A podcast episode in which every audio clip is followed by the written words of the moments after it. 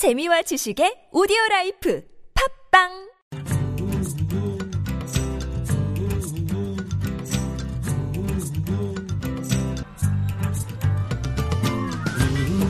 수베드의 만푸등신. 안녕하세요. 수베드 야가라즈입니다. 일반적으로 선주민 아이들은 초등학교 1학년 1학기면 자신의 생각을 문장으로 씁니다. 하지만 중도 입국 가정의 아이들은 겨우 가나다라를 익혀가는 일이 허다한데요 그래도 1년 정도 특화 교육을 받으면 의사소통이 가능하다고 합니다 한국 사회는 선주민들의 출산율 저하로 학교에 가야 할 나이대의 인구가 급격히 줄어들고 있지만 다문화 학생은 꾸준히 늘어나면서 적절할 교육을 통해서 이들을 우리 사회의 한쪽으로 성장시키는 것이 중요한 과제가 되는데요. 오늘 마음통신에서는 다문화 가정 학생과 중도입국 학생 그리고 아이들을 엄마인 결혼 이주 여성들을 우리 사회 한쪽으로 성장시키기 위해 뭉친 한마음 교육 봉사단에 대해 알아보고요. 법률 상담과 네팔 고향 통신원 소식도 준비했습니다. 저는 잠시 광고 듣고 오겠습니다.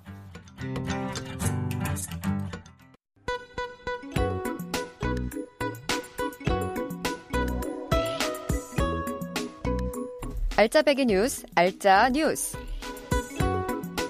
출입국 관리본부가 7월 5일부터 자국민의 자동 출입국 심사 이용 대상을 14세 이상에서 17세 이상으로 확대하기로 했습니다. 더불어 그동안 일부 등록 외국인에 한해서 자동 출입국 심사 이용을 허용해 오던 것을 17세 이상 모든 등록 외국인으로 확대함으로써 국내 생활 기반을 둔 외국인의 출입국 편의도 크게 증진될 것으로 기대됩니다. 산청군이 경남도의 다문화, 다함께, 다놀이 사업의 하나로 저소득 다문화 가족 발굴과 지원을 통한 최저생활 보장을 꾀하고자 희망 복지 상담실을 운영합니다. 이에 따라 산청군은 군 다문화 가족 지원센터와 함께 생활이 어려운 다문화 가족의 최저 생활을 보장하고 다문화 가족의 수급률을 높여 이혼 등 가족 해체 방지를 위해 전력할 방침이라고 합니다. 법무부는 외국인 계절 근로자 제도를 2015년 10월 처음 도입해 2년째 시범 운영 중에 있는데요. 농번기, 농촌의 인력난 해소에 큰 도움이 된다고 합니다. 외국인 계절 근로자들은 법무부가 발급한 단기 취업, 10호 비자로 3개월 동안 한국에 체류할 수 있는데요. 일을 할 만하면 떠나야 하니 농가들은 우선 외국인 계절 근로자 인원을 대폭 확대하고 기간도 6개월로 해야 한다고 주장하고 있습니다. 법무부는 올해까지 농가 반응과 개선 사항 등을 파악한 다음 12월경에 내년 본 사업 확정 여부를 결정할 계획이라고 합니다. 지금까지 알짜배기 뉴스, 알짜뉴스였습니다.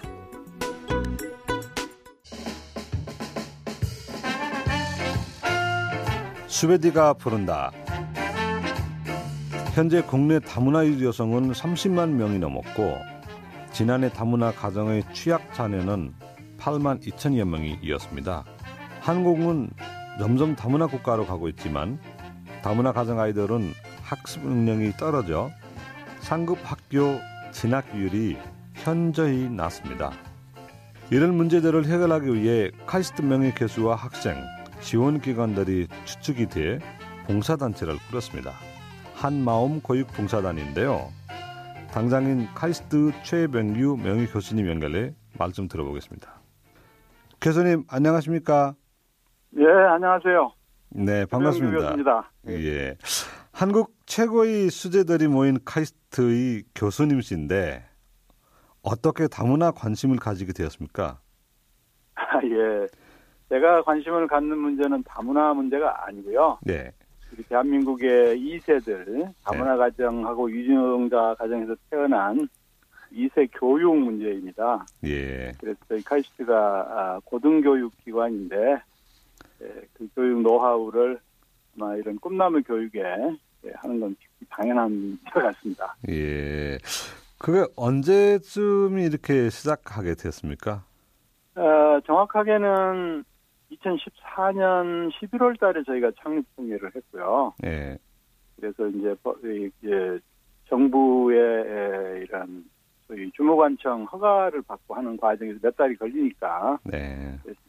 작년 2월부터 정식 사단법인으로 허가가 났고요. 네. 그렇지만 이제 그 활동은 음, 2014년 2년 전에 아마 여름부터 교육 프로그램을 준비하고 있습니다. 예.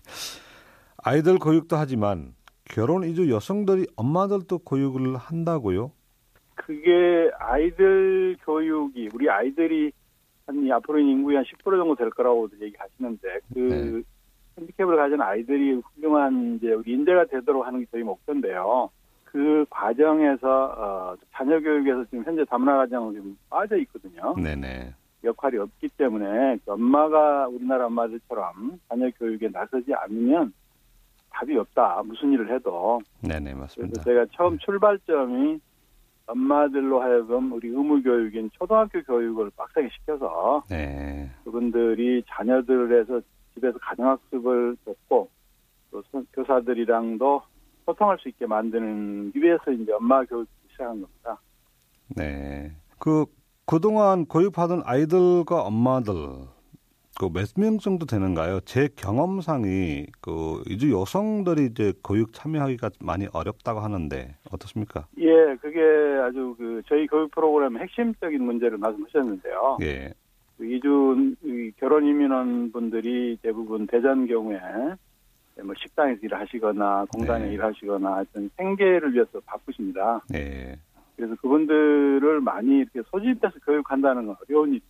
그래서 요즘에 혹시 들어보셨는지 모르겠는데 이 거꾸로 수업이라는 것이 굉장히 유행입니다. 교육 쪽에서 예. 어, 인터넷 시대 인터넷 시대 영어로는 flipped teaching이라고 그러는데 예. 인터넷을 가지고 저 인강 인터넷 강의라고 하시잖아요. 네네네네. 그래서 강의 자체는 어차피 사람이 하나 인터넷이랑 비슷하니까 그래서 강의는 인터넷으로 하고 그다음에 숙제라든지 토론은 SNS를 가지고 하고 아. 소집 교육은 이제 저희 같은 경우는 2주에 한 번씩 2시간 소집 교육을 하는데요. 소집 교육 때는 토론하고 뭐 검, 점검하는 이런 식의 교육이기 때문에 엄마들이 그 생계에 어떤 지장을 받는 걸 최소화하는 그 프로그램입니다. 예. 보통 숫자로 따지면 몇 명 정도 참여했을까요? 지금 교육이 두 가지 점에서 이제 어, 저희가 한 번에 이게 육 사실 연마들 교육은 이제 1년에 두 번 하는데요. 네. 한 번 모집해서 5개월을 교육시켜서 전 초등학교 과정을 마무리하는 겁니다. 그래서 한 번 저희가 2015년 3월에 이제 1기를 모집하고 2015년 이제 가을에 2기를 모집하고 지금 현재 3기를 교육 중인데요. 예. 한번 모집에 한 13명 정도 모집하고 있습니다. 네. 대전에서는. 예, 알겠습니다. 그래서 지금 이게 프로그램이 대전만 하는 게 아니고 저희가 이제 전국에서 모든 지자체단체별로 할 수 있는 프로그램을 하나 개발을 하고 있는데요. 네. 저희가 개발한 프로그램을 서울의 성북구에서도 시작하고 있습니다. 아, 예. 서울 성북구는 저희보다 6개월 늦게 시작을 해서 저희는 1기를 졸업시키고 지금 2기를 교육시키고 있죠. 그 혹시 그 기억에 남는 학생들이나 뭐 결혼 이주 여성들이 있을 텐데요.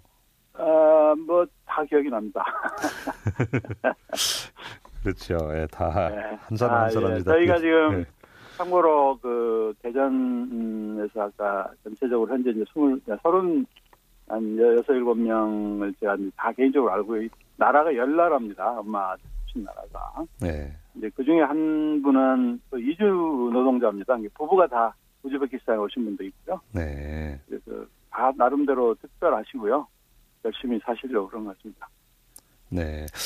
그러면 이런 강사진들은 어떻게 되나요? 모두 한마음 봉사단인가요? 아니면 외부에서도? 음, 지금 봉사단이라는 게 이제 저희가 아, 아시는지 모르겠는데 그 사단법인을 만들려면 회원이 100명이 넘어야 되더라고요. 그렇죠. 예. 예. 그래서 이제 저희 그 원래 이 초등학교 과정을 개발할 때 대전에 있는 교사 한 일곱 분이 한 팀이 돼서 쭉그 촬영을 하셨어요. 네. 그분들이 현재 저희 봉사단 회원이시고요. 그런 점에서는 다 회원이라고 말할 수가 있는 거죠. 예. 그리고 이제 초- 중학교 지금 중고등학교 부분도 교육 프로그램을 아까 영어 수학을 개발하고 있는데 거기는 중고등학교 수학 영어 선생님들이 도와주고 있습니다. 아, 현지 선생님들이 현직 선생님들 예. 그리고 어, 수학은 저희 카시트 학생도 두 명이 남학생 여학생 한 명도 예. 그, 그 인터넷 강의에 참여하고 있습니다. 예. 그 이렇게 다문화 아이들과 어머니들 교육을 하시면서 궁극적으로 바라는 것은 어떤 점일까요? 아, 굉장히 중요한 포인트신데요. 예. 이제 바라기 전에 만약 얘네들이 이 지금처럼 방치되면 어떻게 될까? 네네. 그러면은 아마 물론 그 중에 아주 똑똑한 애들도 있지만 아마 미국의 흑인처럼 한 8, 90%는 그 대학 진학 그 문턱에서 못 갈 것 같아요. 음, 그럼 우리 현재 5, 2만 몇 명이 태어나고 있고요. 앞으로 이주 노년까지 하면 10% 어, 우리나라 인구, 우리 현재 인구가 한 40만 태어나니까 10% 정도가 태어나는데 우리 젊은이들 중에 10% 정도가 사회에 탈락하게 되면 굉장한 혼란이 올 겁니다. 예. 그 지금 뭐 유럽이라든지 이런 그래서 굉장한 우려를 하시는 분들이 많습니다. 네. 그걸 일단 막아야 되고요, 사실은요. 그런 국가적인 측면이 있고 어, 긍정적인 차원에서 보면은 그 우리나라에서 태어난 우리나라 2세 아이들인데 자기의 어떤 그 potential, 자기의 잠재력을 못 발휘하고 그냥 이런 말이 안 되잖아요. 예. 모든 아이들이 잠재력을 발휘할 수 있도록 이제 그렇게 해서 사회에 성공할 수 있는 인재가 되도록 교육 어떤 프로그램을 제공하는 게 저희의 목표입니다. 예. 혹시 교수님들이 이렇게 하는 활동에 예.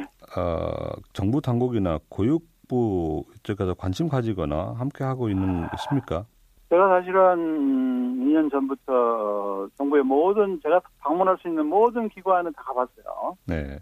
교육부도 담당 국장, 과장, 주무관도 만나보고 교육청이 이제 공교육을 담당하시니까 네. 에, 뭐, 뭐 부교육감 심지어 우리 대전시의 그 활동원 교육감님도 방문하고 또 뭐 여성가족부 쪽도 뭐 쪽을 하고 그런데 또 국회에도 제가 국회의원도 관련 여러분들 만났는데요. 네.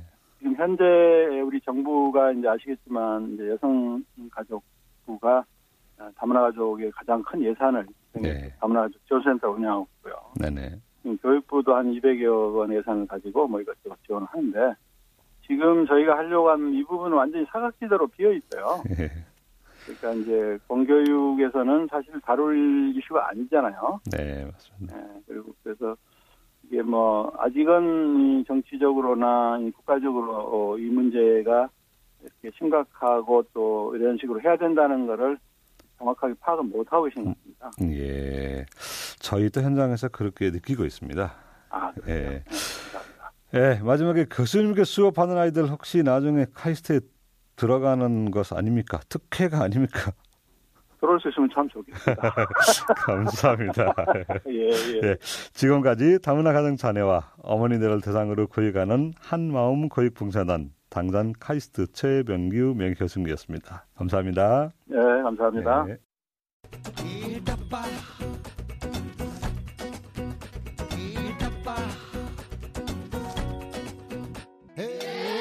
고향통신원 이주민들이 따라온 고향 뉴스를 해당 지역 통신원들이 직접 전해드리는 시간인데요. 오늘은 네팔입니다. 아식 씨 안녕하세요. 예, 안녕하세요. 수비대 씨. 예, 안녕하세요. 예, 반갑습니다. 최근에 보니까 더민주 전 대표 문재인 대표님하고 네팔에 들어가 있는 국익 노동자와의 어떤 만남이 있다고 하는데 잠깐 어떤 이야기 오고 가는지 알 수 있을까요? 아, 잠깐 저희가 그, 그 아시안 포럼 사무실에서 우리 이제 친- 친구들로 함께 그 숙소에 가서 약간 그 한국의 노동자들에 대한 삶의 또는 지금의 문제점에 대한 이야기를 했습니다. 그 시간은 많지 않지만 그래도 한국에 사는 외국인 노동자에 대한 문제점에 대한 해결 방법이나 이런 거에 대한 그런 얘기를 했었습니다. 예, 감사합니다. 다음에 자세히 얘기 네. 들어보고요. 아, 네. 오늘 준비하는 소식 중에 지난달 20일 아프가니스탄 카불에서 탈리반 차살폭탄 테러로 12명의 네팔 노동자가 사망한 사건이 발생했다고요? 구체적으로 좀 전해주시죠. 그게 다친 네팔인 그 한 명을 치료 도중에 사망해 현재 사망자는 12명 아니고 13명으로 늘어났습니다. 네. 저도 뉴스를 접었는데 캐나다 대사관의 보안요원으로 근무하던 네팔인들이죠. 이들은 캐나다 대사관에서 보안 요원으로 그 발탁되어 아프가니스탄으로 가게 된 것인데요. 동군 버스를 타고 출근하던 중에 자살폭탄 테러가 발생했습니다. 그 버스에 몇 명이 타고 있었나요? 어, 그 당시 쿠퍼스는 21명이 타고 있었습니다. 현재 캐나다 대사관의 보안 요원, 요원으로 일하는 네팔 사람이 별 47명이나 됩니다. 이들은 매일 같은 도로를 이용해서 출퇴근하기 때문에 이 노선을 잘 아는 테러리스트들이 미리 잠복하고 있다고 공격을 한 것입니다. 아프가니스탄에는 네팔 대사관이 없는데 어떻게 처리가 됐습니까? 아, 네, 말씀하시는 대로 아프가니스탄에는 네팔 대사관이 없어 파키스탄의 주재 네팔 대사관 직원이 하루 지난 화요일 가불에 도착했습니다. 이후 그 시신 파악 등 실제 상황을 전한 것입니다. 그런데요, 네팔은 원칙적으로 테러 위험 지역인 아프가니스탄에는 노동자들이 보내지 않게 되었지 않습니까? 네, 그렇습니다. 이번에도 네팔 당국은 그 아프가니스탄으로는 네팔 그 자국민들을 노동 허가를 내주지 않습니다. 이번 사건 경우는 캐나다 대사관에 네팔 노조단들이 고용해서 아프가니스탄을 가는 것, 것입니다. 아, 직접 아프가니스탄 가는 거 아니고 카나다 대사관에서 아프가니스탄 쪽으로 가는 건네요. 네, 네. 그렇습니다. 아프가니스탄에서는 일하는 네팔 얼마나 됩니까? 지금 아프가니스탄 외교부 통계를 따르면 약 한 5천 명 이상의 네팔 노동자들이 그곳에 일하고 있다고 합니다. 그런데 네팔에 있는 그 일간지 칸티푸를 통계를 보면 이보다는 훨씬 많은 네팔인이 아프가니스탄에 있다고 말합니다. 네. 인도를 네. 거쳐 불법으로 아프가니스탄으로 가는 사람이 더 많기 때문이겠죠.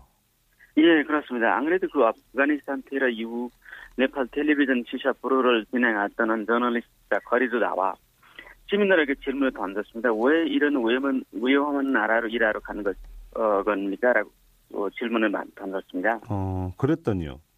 그 대부분 사람들이 한 가지 대답을 했습니다. 네팔에서 대학을 졸업해도 일자리를 구하기 너무 힘들고 또 일자리를 구해도 월급이 너무 적은데 위- 위험에도 불구하고 나토의 보안 요원으로 일하면 네팔에 먼 돈의 몇배 이상을 벌 수 있기 때문에 위험에도 아프가니스탄으로 간, 간다고요. 네. 작년 치진 참사로 많은 사람들이 집과 가족을 잃었고 어쩔 수 없이 재개하기 위해서 위험 속으로 몸을 던진 일을 해야 되는 오늘의 네팔 현실이 됐습니다. 네, 그래서 지금 모두의 목적이 돈 버는 것이 되는데요. 이번 사건 후 네티즌들이 이런 우- 위험국에 자국민들을 왜 보냈냐면 정부를 뭐 질타하는 답글이 줄을 잃었습니다. 10년 전인가요? 이라크에서 무장단체가 네팔인 10명을 인질로 잡은 적이 있는데 당시 그 네팔 노동자들은 네팔 정부에 살려달라고 요청했었지만 네팔 외교부의 무대용에 모두 죽음이 당하는 참사가 있었는데요. 아무 준비도 대응도 없어서 모두 목숨을 잃은 참사가 벌어졌던 기억이 납니다. 이번에는 어떤가요? 아, 그래서 이제 이번 사건은 정부가 직접 나서서 시신도 수습하고 아프가니스탄에 있는 네팔인들을 네팔로 데리고 왔습니다. 그리고 아프가니스탄과 뭐 사정이 비슷한 오염 국가인 뭐 아, 시리아 등 이라크, 이란, 리비아 등으로 노동 허가를 받아간 네팔 노동자들의 허가를 중단시키고帰국 요도하고 있고요. 이번 아- 아프가니스탄 사건 희생자들의 가족에게는 위로금으로 단 천만 원씩을 지급하기로 했습니다. 네. 가족이 목숨을 잃었는데 돈을 못 하겠습니까마는 정부가 이렇게라도 자국민들을 다독이는 모습은 이전보다 나아진 것 같아 다행입니다. 아식 씨 오늘 말씀 감사드립니다. 네, 안녕히 계십시오. 감사합니다. 네, 지금까지 네팔 통신원 아식이었습니다.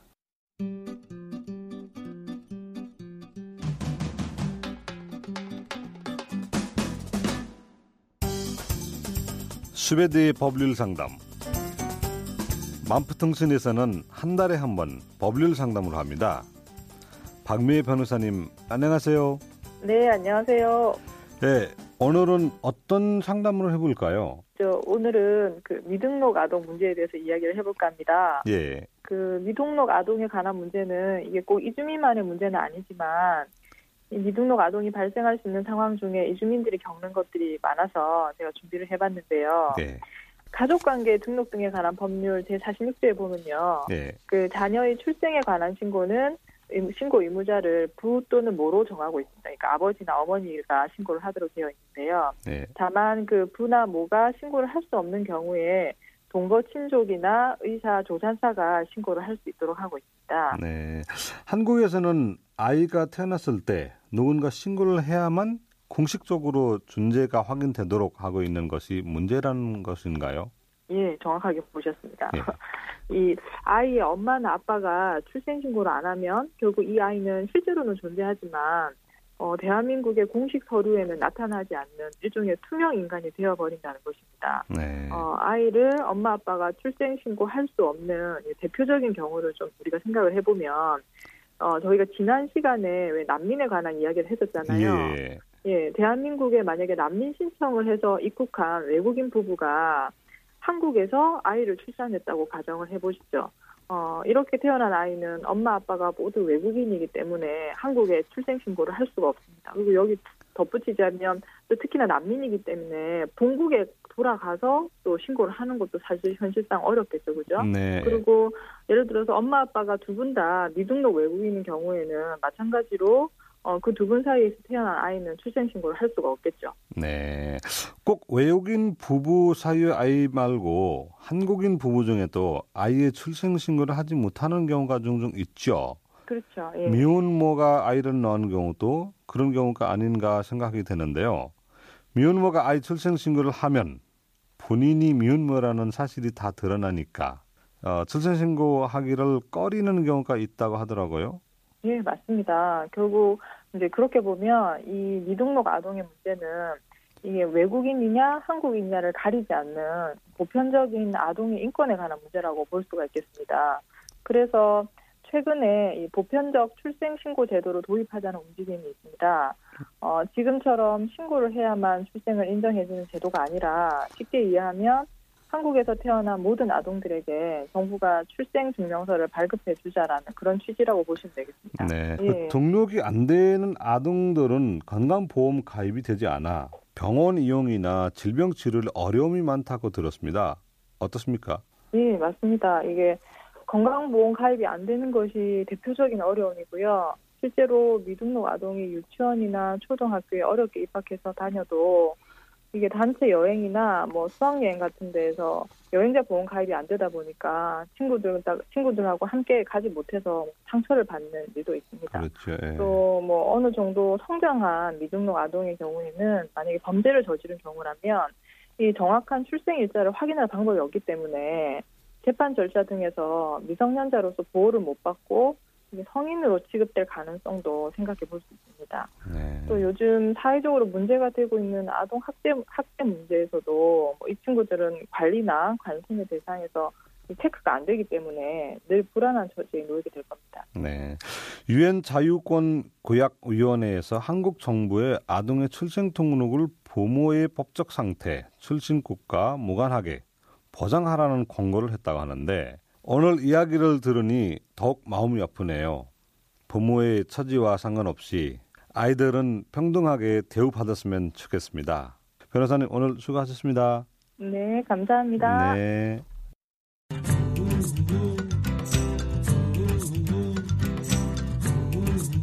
오늘 준비한 소식은 여기까지입니다. 스웨드의 만부통신 마무리합니다. 다음 주까지 최선을 다하는 한 주 보내시기를 바라면서 नमस्ते।